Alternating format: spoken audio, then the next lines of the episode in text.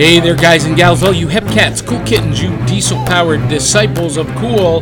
This is the Diesel Punk Podcast, the voice of Diesel Punk on iTunes, Stitcher, and Google Play. I am your host, the artist also known as Big Daddy Cool. You can call me Johnny, and we are coming to you live once again from Imaginarium 2017 in Louisville, Kentucky. And uh, I'm flying solo on the podcast, but I have a special guest. Uh, here at the show, one of the cool things about cons is you get to experience and discover brand new things. And I've discovered a brand new, very cool diesel punk role playing game called Wild Skies Europa Tempest.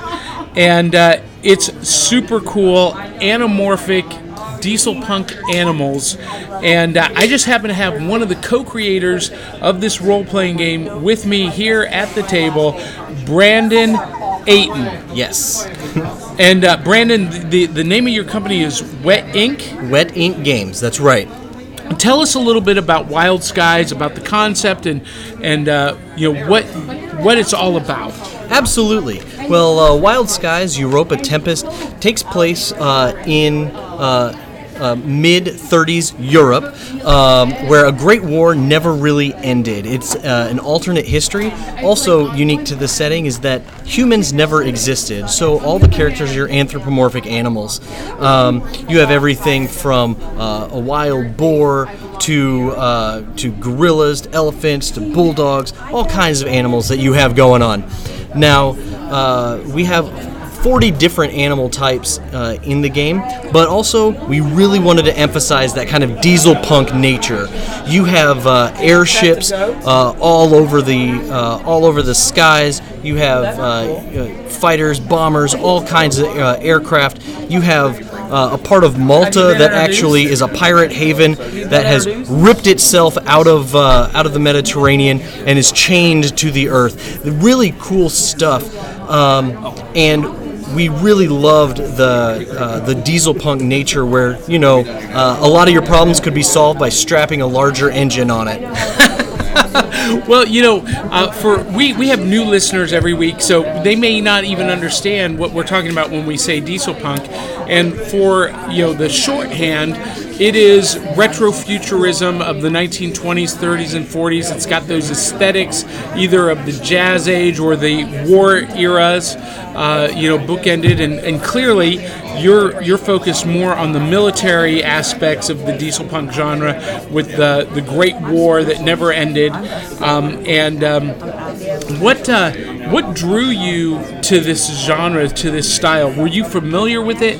Before Wild Skies, or did you create it with that in mind, or how did this project come about? So we, uh, my, my co-author and I, um, Matthew Orr, we really loved the uh, the idea of airships, and, um, and, and we really wanted to just like uh, have a, a, feel of um, kind of take TaleSpin and Sky Captain in the World of Tomorrow and yes. smash them up yes. and say that's the game that we want to play and that's the game we want to create. I so as a, as creators, we decided to make a game that not only we would love but that would appeal to uh, that would appeal to gamers uh, who may have liked the genre but not really had anything out there. Uh, to really wrap their hands around. Yeah, there's uh, there's not a whole lot in the realm of role playing games for diesel punk. There's obviously Children of the Sun, mm-hmm. uh, which is credited by most people as the creation of the genre. Um, Pollock, what is his first name? Do you know that game, Children of the Sun? No. Uh, and you got Dust Tactics. I know Dust. I'm very um, familiar with Dust. And and uh, you know Scythe is is a tabletop game, but it has a little bit of the role playing elements right. to it as well. But um, I don't think there's been a true diesel punk role playing game of this nature in a while. Well, and one of the things that we wanted to do was allow the stories to move forward, to, to be brought to the forefront of the, the experience. We emphasize that the game master is also a player, so when you create your characters, you create your, your uh, organization, that you work together as a team to uh, figure out what stories you want to tell. You work with the game master to make sure that fits in with the idea of the story he wants to tell. And uh, we merged the alignment and the experience systems into something called the moral compass, which uh, really drives home that uh, that story uh, element. You say you actually have like a compass rose on your character sheet, and you say my true north motivation, the thing that's really to be my main motivating factor, is to be my main heading in life. So whether it's uh, it's uh, truth to deception, or uh, you're going after wealth, or something of that sort. You put that right at your true north, and then you as a player get to assign your reward that you want, as opposed to just a typical leveling up. You don't just get 10 experience points and say, Great, I'm level 2. You don't have that. Everything is your story arcs that you, you're moving towards something as a player. So, I um, I, have never been a role play gamer. Okay. Um, I love tabletop games, but uh, one thing I've always wondered, and flipping through the book, I'm seeing some fantastic artwork. Um, and uh, some great. I mean, you've even got a, comic book section inserted in the middle here. I love that. I'm a huge comic book fan. But one thing I've always wondered about role playing game books is is there material in here that I could just pick up and just read it for the enjoyment of the story? Absolutely. Um, we go through uh, a history of um, like what what has really happened uh, in the late 19th century and early of the 20 early parts of the 20th century, and that. Uh, really sets up the, the setting itself. We go into each one of the main nations in the book. Uh, there are four main nations that we cover um, the German Empire, um, the uh, hegemony, which is England, uh, the two Frances. France is actually split into a socialist, uh, the Social Republic of France, and the fascist France, and then we the Russian Empire. Um, and we ex- go into uh, detail with the, the politics, the history of those, and then we dive into some of the smaller sections as smaller nations as well, to flesh out Europe. And those are great reads. And then we have uh, each one of the characters. Um, we have a, a, number of characters of like a, main mercenary crew, and then some uh, tangential characters. You can get uh, some more setting information from their backgrounds and stuff. I love the attention to detail. Um, I'm just flipping through the, the game book. Um, you know, one of the big pieces of military diesel punk are the, the mechs, the mechas. And of course, in your universe, you've got these mecha weapons, these super weapons, but they're not the, the traditional mechs that we see in other games like Dust or, or Scythe. Right. They are anamorphic right. mechas. I'm looking at this awesome saber-toothed tiger mecha, almost like a, a Voltron, diesel punk Voltron. Right. We got a rhinoceros tank. That is phenomenal. and I'm just going to tell you, um, you know, from my perspective, just flipping through this and seeing the, the visual aesthetics and, uh, you know, just looking at it, this is really something I believe you could hand to someone who says, well, what is diesel punk? This. Look at this. You know, there are a few pieces out there that you can do that. Um, Sky Captain in the World of Tomorrow is one of those Perfect examples. example. Um, I, I would put this with that when someone says, "What what are you talking about?" Here, look at this. Yeah. And um, I, I really think this could be uh, a seminal work in our genre, and uh, I'm going to do everything that I can do to promote it because Awesome, you guys are thank you. producing this independently. Is that right? Yeah, absolutely. Wet Ink Games, we're a small company. This is actually our first, uh, our, our first product, but we have five additional books in the Wild Skies line, which are already planned. Uh, we're going to be working on uh, America. That is the next book, um, and we're gonna. We already have the design team. The same artist is going to be doing the cover, uh, and we're going to be working with some of the same artists because we love how they captured the feel of everything that we wanted to do with the book. Artistically, they nailed it. Yes. Uh, and so we're going to be working with that same design team. We're bringing on uh, two or three additional writers, and uh, so we'll be able to, to pound that out. Uh, we're going to be fleshing out some other areas of the world. Uh, including the, the Far East, um, we have kind of a, uh, a, a take on Antarctica uh, that we're going to be we're going to be doing, um, and then we're gonna maybe work in some of the uh, where we have these these European nations. We're gonna kind of maybe do some nation books if the uh, the customers really want to see that. We'll expand some of those uh, to larger standalone products. So I, I have a really stupid question. Okay.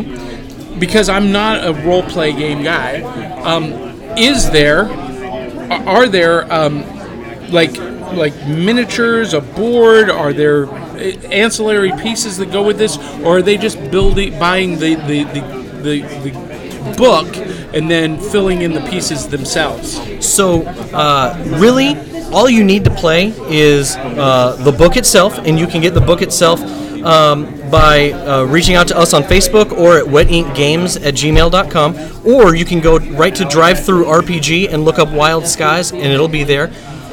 Your character sheets, which we include a character sheet in the back of the book, you can also download that for free at DriveThruRPG, and your dice. And our um, we only use two 10-sided dice and five six-sided dice, your standard D6. That, that's all the dice you need for the system. There's no board, there's no miniatures, but as long as you have a token to represent your character in uh, the initiative order, then you're good to go. We actually love using uh, these little miniature planes that we have from some old board game that we have to represent us in aerial combat. It's just fun and it adds to the aesthetic, but it's not necessary. You can be anything from a pebble you pick up on the side of the road uh, to uh, an action figure that you just happen to have sitting around. Whatever represents your character in initiative, great.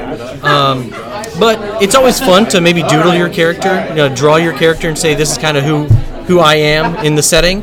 Um, but it's not necessary. None of that is, is really necessary. Really, only the book and your dice and your imaginations. Wow, that's that's that's fantastic. That's remarkable.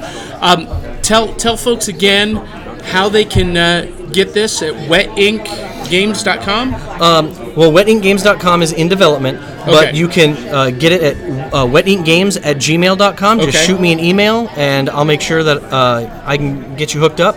You can also find it at drivethrurpg.com.